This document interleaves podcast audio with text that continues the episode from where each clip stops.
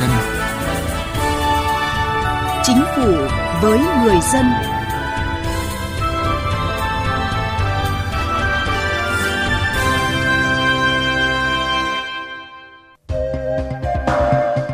Các biên tập viên Đình Hiếu và Thu Thảo xin kính chào quý vị và các bạn. Thưa quý vị và các bạn, chương trình Chính phủ với người dân hôm nay có những nội dung sau đây. Từ tháng 12 này, những đối tượng nào thuộc diện tinh giản biên chế?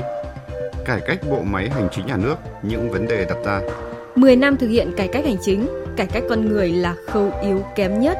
Mời quý vị và các bạn cùng nghe. Thưa quý vị, Chính phủ vừa ban hành Nghị định số 143 sửa đổi bổ sung một số quy định về tinh giản biên chế đối với cán bộ công chức viên chức. Nghị định có hiệu lực từ ngày 10 tháng 12 năm 2020. Đối tượng điều chỉnh của nghị định là cán bộ công chức viên chức trong biên chế và cán bộ công chức cấp xã hưởng lương từ ngân sách nhà nước hoặc quỹ tiền lương của đơn vị sự nghiệp theo quy định của pháp luật, gọi chung là cán bộ công chức viên chức. Vậy theo nghị định này, những đối tượng nào thuộc diện tinh giản biên chế? Vâng thưa quý vị, cán bộ công chức viên chức thuộc đối tượng tinh giản biên chế nếu thuộc một trong các trường hợp sau. Chưa đạt trình độ đào tạo theo tiêu chuẩn chuyên môn nghiệp vụ quy định đối với vị trí việc làm đang đảm nhiệm nhưng không có vị trí việc làm khác phù hợp để bố trí và không thể bố trí đào tạo lại để chuẩn hóa về chuyên môn nghiệp vụ hoặc được cơ quan đơn vị bố trí việc làm khác, nhưng cá nhân tự nguyện thực hiện tinh giản biên chế và được cơ quan đơn vị trực tiếp quản lý đồng ý. Có chuyên môn ngành đào tạo không phù hợp với vị trí việc làm hiện đang đảm nhiệm, nên không hoàn thành nhiệm vụ được giao, nhưng không thể bố trí việc làm khác hoặc được cơ quan đơn vị bố trí việc làm khác nhưng cá nhân tự nguyện thực hiện tinh giản biên chế và được cơ quan đơn vị trực tiếp quản lý đồng ý. Có 2 năm liên tiếp liền kề tại thời điểm xét tinh giản biên chế, cán bộ, công chức có một năm được xếp loại chất lượng ở mức hoàn thành nhiệm vụ và một năm không hoàn thành nhiệm vụ nhưng không thể bố trí việc làm khác phù hợp hoặc không hoàn thành nhiệm vụ trong năm trước liền kề tại thời điểm xét tinh giản biên chế nhưng cá nhân tự nguyện thực hiện tinh giản biên chế và được cơ quan đơn vị trực tiếp quản lý đồng ý. Có 2 năm liên tiếp liền kề tại thời điểm xét tinh giản biên chế, viên chức có một năm được xếp loại chất lượng ở mức hoàn thành nhiệm vụ và một năm không hoàn thành nhiệm vụ nhưng không thể bố trí việc làm khác phù hợp. Có 2 năm liên tiếp liền kề tại thời điểm xét tinh giản biên chế mà trong từng năm đều có tổng số ngày nghỉ làm việc bằng hoặc cao hơn số ngày nghỉ tối đa do ốm đau theo quy định tại khoản 1, điều 26 Luật Bảo hiểm xã hội, có xác nhận của cơ sở khám chữa bệnh và của cơ quan bảo hiểm xã hội chi trả trợ cấp ốm đau theo quy định của pháp luật. Cải cách hành chính với người dân và doanh nghiệp. Thưa quý vị và các bạn, cải cách bộ máy hành chính nhà nước là một trong những nội dung trọng tâm của cải cách hành chính. Thực hiện nghị quyết số 18 của Ban chấp hành Trung ương khóa 12 về tiếp tục đổi mới sắp xếp tổ chức bộ máy của hệ thống chính trị tinh gọn, hoạt động hiệu lực, hiệu quả. Các bộ cơ quan ngang bộ giảm 12 vụ và tương đương, giảm 10 đơn vị sự nghiệp công lập.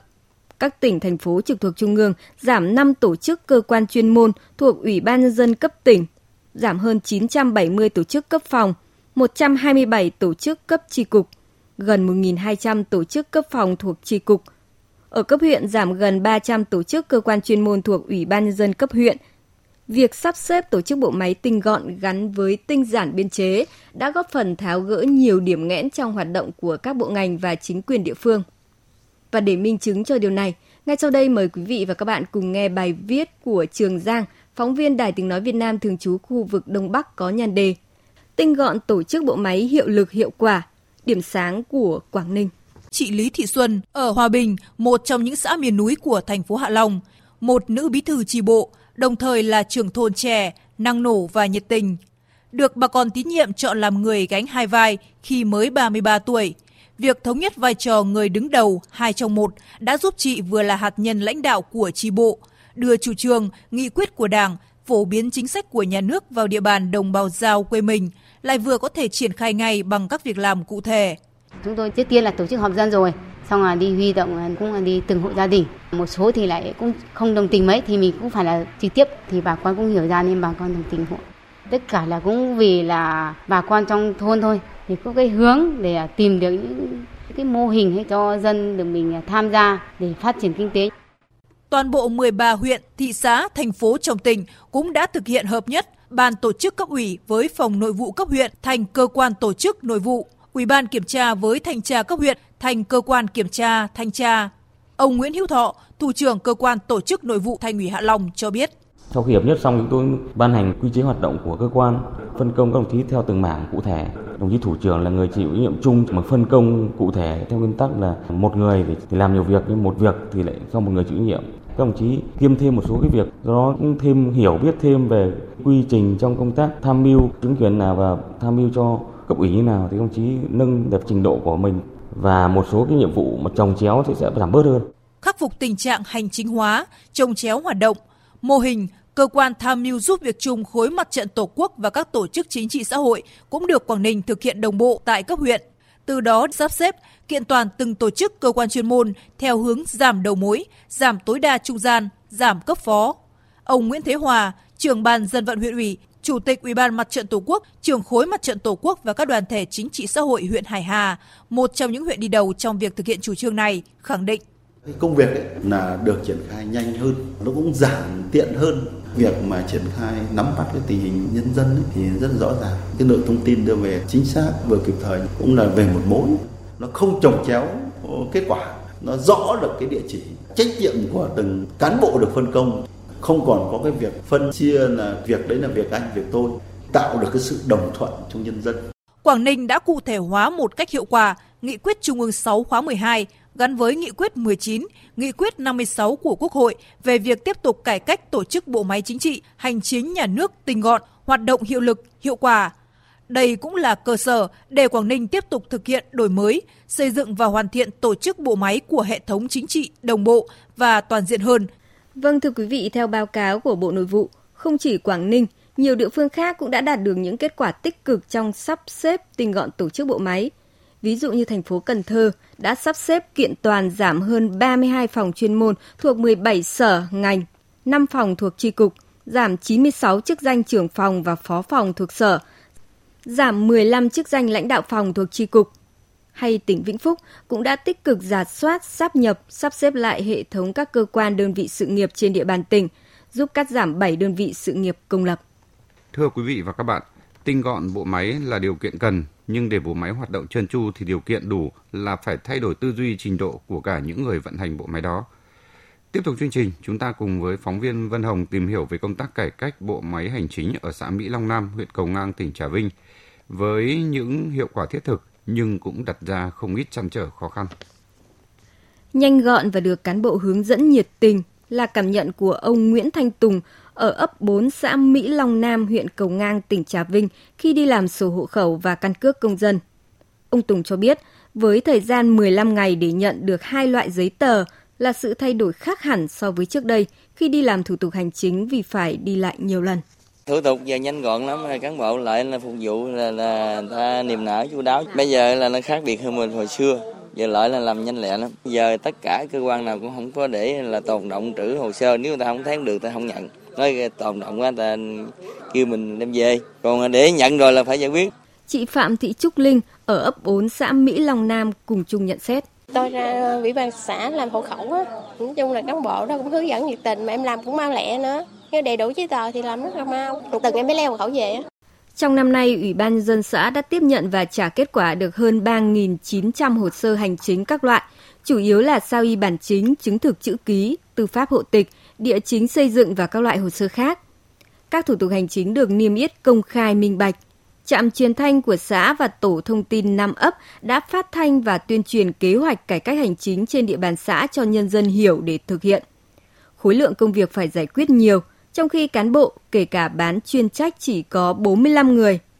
Để người dân hài lòng khi có việc đến với chính quyền, để thực hiện nhiệm vụ đúng với tinh thần của cải cách hành chính, với phương châm phục vụ người dân nhanh chóng, kịp thời, đúng hạn, chuyên nghiệp và hiệu quả, cùng với những yêu cầu khác của chính phủ điện tử, những đòi hỏi đáp ứng yêu cầu công việc của cán bộ công chức cấp xã khá nặng. Đưa ra con số trung bình hơn 200 lượt người dân đến làm thủ tục hành chính trong lĩnh vực tư pháp – Ông Nguyễn Văn Tới, công chức tư pháp hộ tịch cho rằng chỉ hai công chức phụ trách nhiệm vụ này với mong muốn không để người dân phiền lòng khi đến làm thủ tục hành chính thì đòi hỏi sự nỗ lực rất nhiều của bản thân. Bây giờ cái công tác này nó càng ngày càng khó khăn rồi. Mình phải chọn những cái cán bộ trẻ có cái trình độ năng lực cũng như là đào tạo cho các bài bản á, để mình làm cho tốt hơn. Chứ hiện nay cũng có một số cán bộ do lớn tuổi rồi là cái trình độ cái uy tín nó cũng chưa thành thạo cho nên là trong quá trình mà mình sử dụng các cái dữ liệu để trực tiếp làm công tác cải cách hành chánh á, nó cũng khó khăn cho nên là trong cái hướng tới thì một là ở trên phải tạo cho cái cái lực lượng này có một cái kiến thức cơ bản rồi lại chọn lựa những cái cán bộ mà cho trẻ khỏe có đủ trình độ cùng chung những băn khoăn chăn trở về công tác cán bộ để đáp ứng những đòi hỏi của cải cách hành chính. Cán bộ phải chuyên nghiệp, phải thành thạo ứng dụng công nghệ thông tin, đồng thời trước yêu cầu phải tinh giản biên chế. Ông Nguyễn Văn Gô, Chủ tịch Ủy ban Nhân dân xã Mỹ Long Nam nói. Cán bộ mà làm kiêm nhiệm không?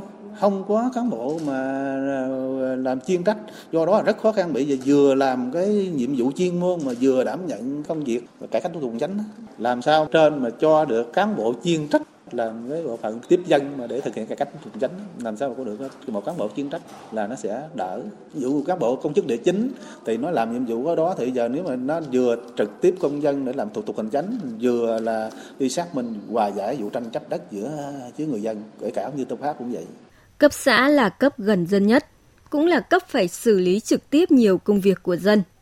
Những khó khăn chăn trở của cán bộ công chức xã Mỹ Long Nam trong thực hiện cải cách hành chính có lẽ cũng là khó khăn chung của nhiều xã khác trong cả nước.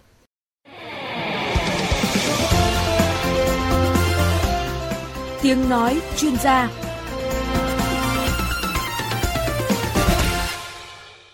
Thưa quý vị và các bạn, với những vấn đề đã đặt ra trong cải cách hành chính mà chúng tôi vừa đề cập.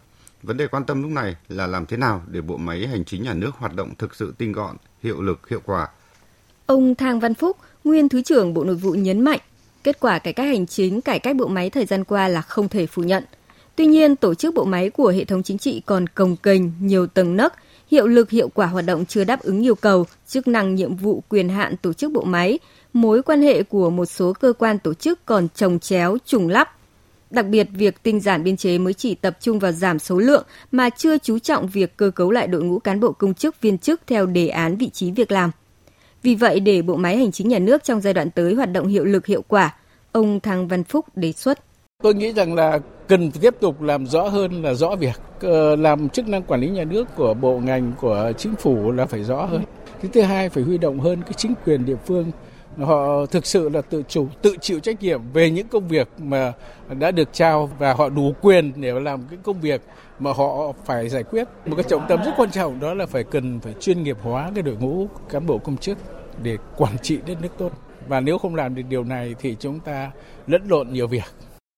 Chia sẻ kinh nghiệm trong việc hiện đại hóa hành chính, Phó Tổng Giám đốc Bảo hiểm xã hội Việt Nam Lê Hùng Sơn cho rằng, Bảo hiểm xã hội Việt Nam xác định phải cải cách hành chính nếu không tự thân cải cách thì bộ máy và đội ngũ công chức không đảm đương được nhiệm vụ. Và quan trọng nhất, phải ứng dụng công nghệ thông tin vào các quy trình nhiệm vụ, đồng thời phải quản lý được việc theo dõi, kiểm tra, giám sát việc thực hiện nhiệm vụ của cấp dưới ngoài việc phân cấp ủy quyền. Về cải cách bộ máy, quan trọng nhất là tinh gọn nhưng mà phải gắn liền với phân quyền phân cấp. Nhưng phân quyền phân cấp thì lại phải quản lý được và chìa khóa để theo dõi kiểm tra giám sát cái việc cấp dưới, tổ chức hiện nhiệm vụ. Đó chính là ờ, công nghệ thông tin. Và ngành bảo hiểm xã hội có ba cấp trung ương, bảo hiểm xã hội tỉnh và bảo hiểm xã hội huyện. Thế thì đến giờ này là cơ bản chúng tôi đã phân cấp cái việc tiếp nhận, giải quyết các chế độ bảo hiểm xã hội, bảo hiểm y tế. Cái việc đổi thẻ rồi giải quyết các quyền lợi gắn liền với lại địa giới hành chính cấp huyện giảm cái thời gian đi lại rồi chờ đợi của nhân dân. Tiến sĩ Phạm Mạnh Hùng, Viện Chính trị và Kinh tế Thế giới cho rằng, để tiếp tục xây dựng nền hành chính trong sạch, vững mạnh, bên cạnh việc kiện toàn cơ cấu tổ chức, đẩy mạnh phân cấp, phân quyền, cần phải xây dựng đội ngũ cán bộ công chức viên chức chuyên nghiệp có chất lượng cao, có số lượng, cơ cấu hợp lý. Trong cái định hướng tới, chúng ta phải cải cách cán bộ, có cái cơ chế sàng lọc các cái tổ chức, phân bổ cái nguồn lực theo cái từng cái tổ chức một, cái tổ chức nào làm tốt, chúng ta phải bố trí trong nguồn lực cái tổ chức đấy thì hiệu quả hơn. Cái điểm thứ hai ấy, thì tôi cho rằng là sau khi có được cái đánh giá sàng lọc rồi thì để chúng ta phải tuyển chọn theo cơ chế là thi tuyển quốc gia và chúng ta bây giờ phân bổ cho các bộ ngành theo quan sát thực tế của tôi thì là nhiều khi các cái bộ ngành rất là lạm dụng cái việc này cái điểm thứ ba là chúng ta cần phải nâng cao cái vị thế và cái hình ảnh của đội ngũ cán bộ công chức hiện nay. Tức là các nhà chính khách chỉ là hoạch định chính sách thôi. Những người mà vận hành cái bộ máy ấy chính là đội ngũ cán bộ hành chính. Này ở góc độ khác, tiến sĩ Tăng Thu Trang, Viện Nhà nước và Pháp luật, Học viện Chính trị Quốc gia Hồ Chí Minh đề xuất cải cách hành chính giai đoạn 2020-2030 dựa trên nền tảng hoàn thiện đầy đủ và đồng bộ hệ thống pháp luật để thể chế hóa các chủ trương về đổi mới cơ chế quản lý, cơ chế tài chính, tổ chức và hoạt động đơn vị sự nghiệp công lập. Về tổ chức bộ máy nhà nước thì chúng ta đã có luật tổ chức chính quyền địa phương. Thì với cái quan điểm của tôi là trong giai đoạn tới đây chúng ta cần phải thể chế hóa bằng cách là ra soát luật chứ không nên là ban hành thêm luật. Bởi vì nếu chúng ta ban hành thêm nhiều luật quá thì dẫn tới cái tình trạng là luật trồng luật. Hoàn thiện hệ thống pháp luật, kiện toàn bộ máy, xây dựng nền hành chính chuyên nghiệp với nguồn cán bộ công chức viên chức có tâm, có tầm, đủ sức đảm đương nhiệm vụ trong tình hình mới là yêu cầu đặt ra đối với các bộ ngành địa phương. Chỉ có như vậy, công việc của người dân, doanh nghiệp mới thực sự được giải quyết trôi chảy, dẫn đường cho sự phát triển. Mỗi tuần một con số.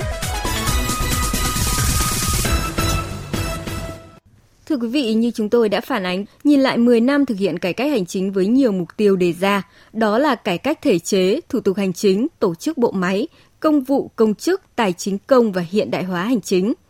Với những mục tiêu về thể chế kinh tế, thủ tục hành chính, tổ chức bộ máy đã có những bước chuyển biến đáng ghi nhận.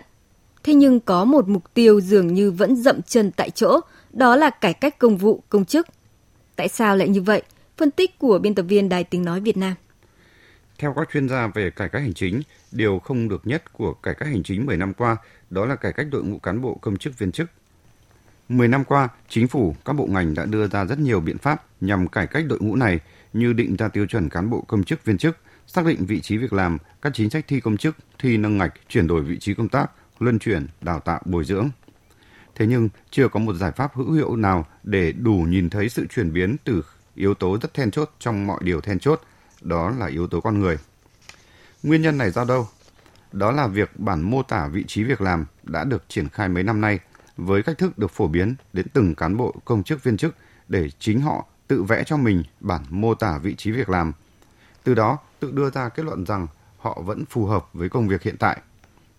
Cách làm nửa vời, thiếu tính khoa học này đã không mang lại hiệu quả. Đó là bệnh sáng cấp ô đi, tối cấp ô về, vẫn tồn tại ở hầu hết các cơ quan đơn vị. Chỉ có điều số lượng cán bộ công chức ấy nhiều hay ít mà thôi. Chây ì, lười biếng và không có ý thức vẫn tồn tại đâu đó trong đội ngũ cán bộ công chức. Đó là việc thi tuyển công chức viên chức khô cứng chưa thực sự thu hút người tài, vẫn còn hình thức, việc đánh giá công chức còn dễ dãi làm cho qua. Những giải pháp để cải cách con người đã được đưa ra nhưng có lẽ chưa thực sự đúng liều thuốc chữa trị. Tinh giản biên chế đã và đang được thực hiện ở khắp nơi, còn thực tế vẫn tồn tại những người năng lực trình độ yếu kém trong các cơ quan nhà nước, các tổ chức. Để khắc phục tình trạng này và giải bài toán tinh giản biên chế, mới đây chính phủ đưa ra những nghị định 143 với những điều kiện cụ thể để tinh giản công chức viên chức như chúng tôi đã tóm lược ở phần đầu của chương trình. Những giải pháp này được kỳ vọng sẽ giảm những người không làm được việc, không có ý thức kỷ luật ra khỏi bộ máy. Tuy nhiên, kết quả như thế nào vẫn là một câu hỏi ngỏ ở phía trước. Thưa quý vị, đến đây thời lượng dành cho chương trình Chính phủ với người dân chuyên đề cải cách hành chính đã hết. Cảm ơn quý vị và các bạn đã chú ý lắng nghe.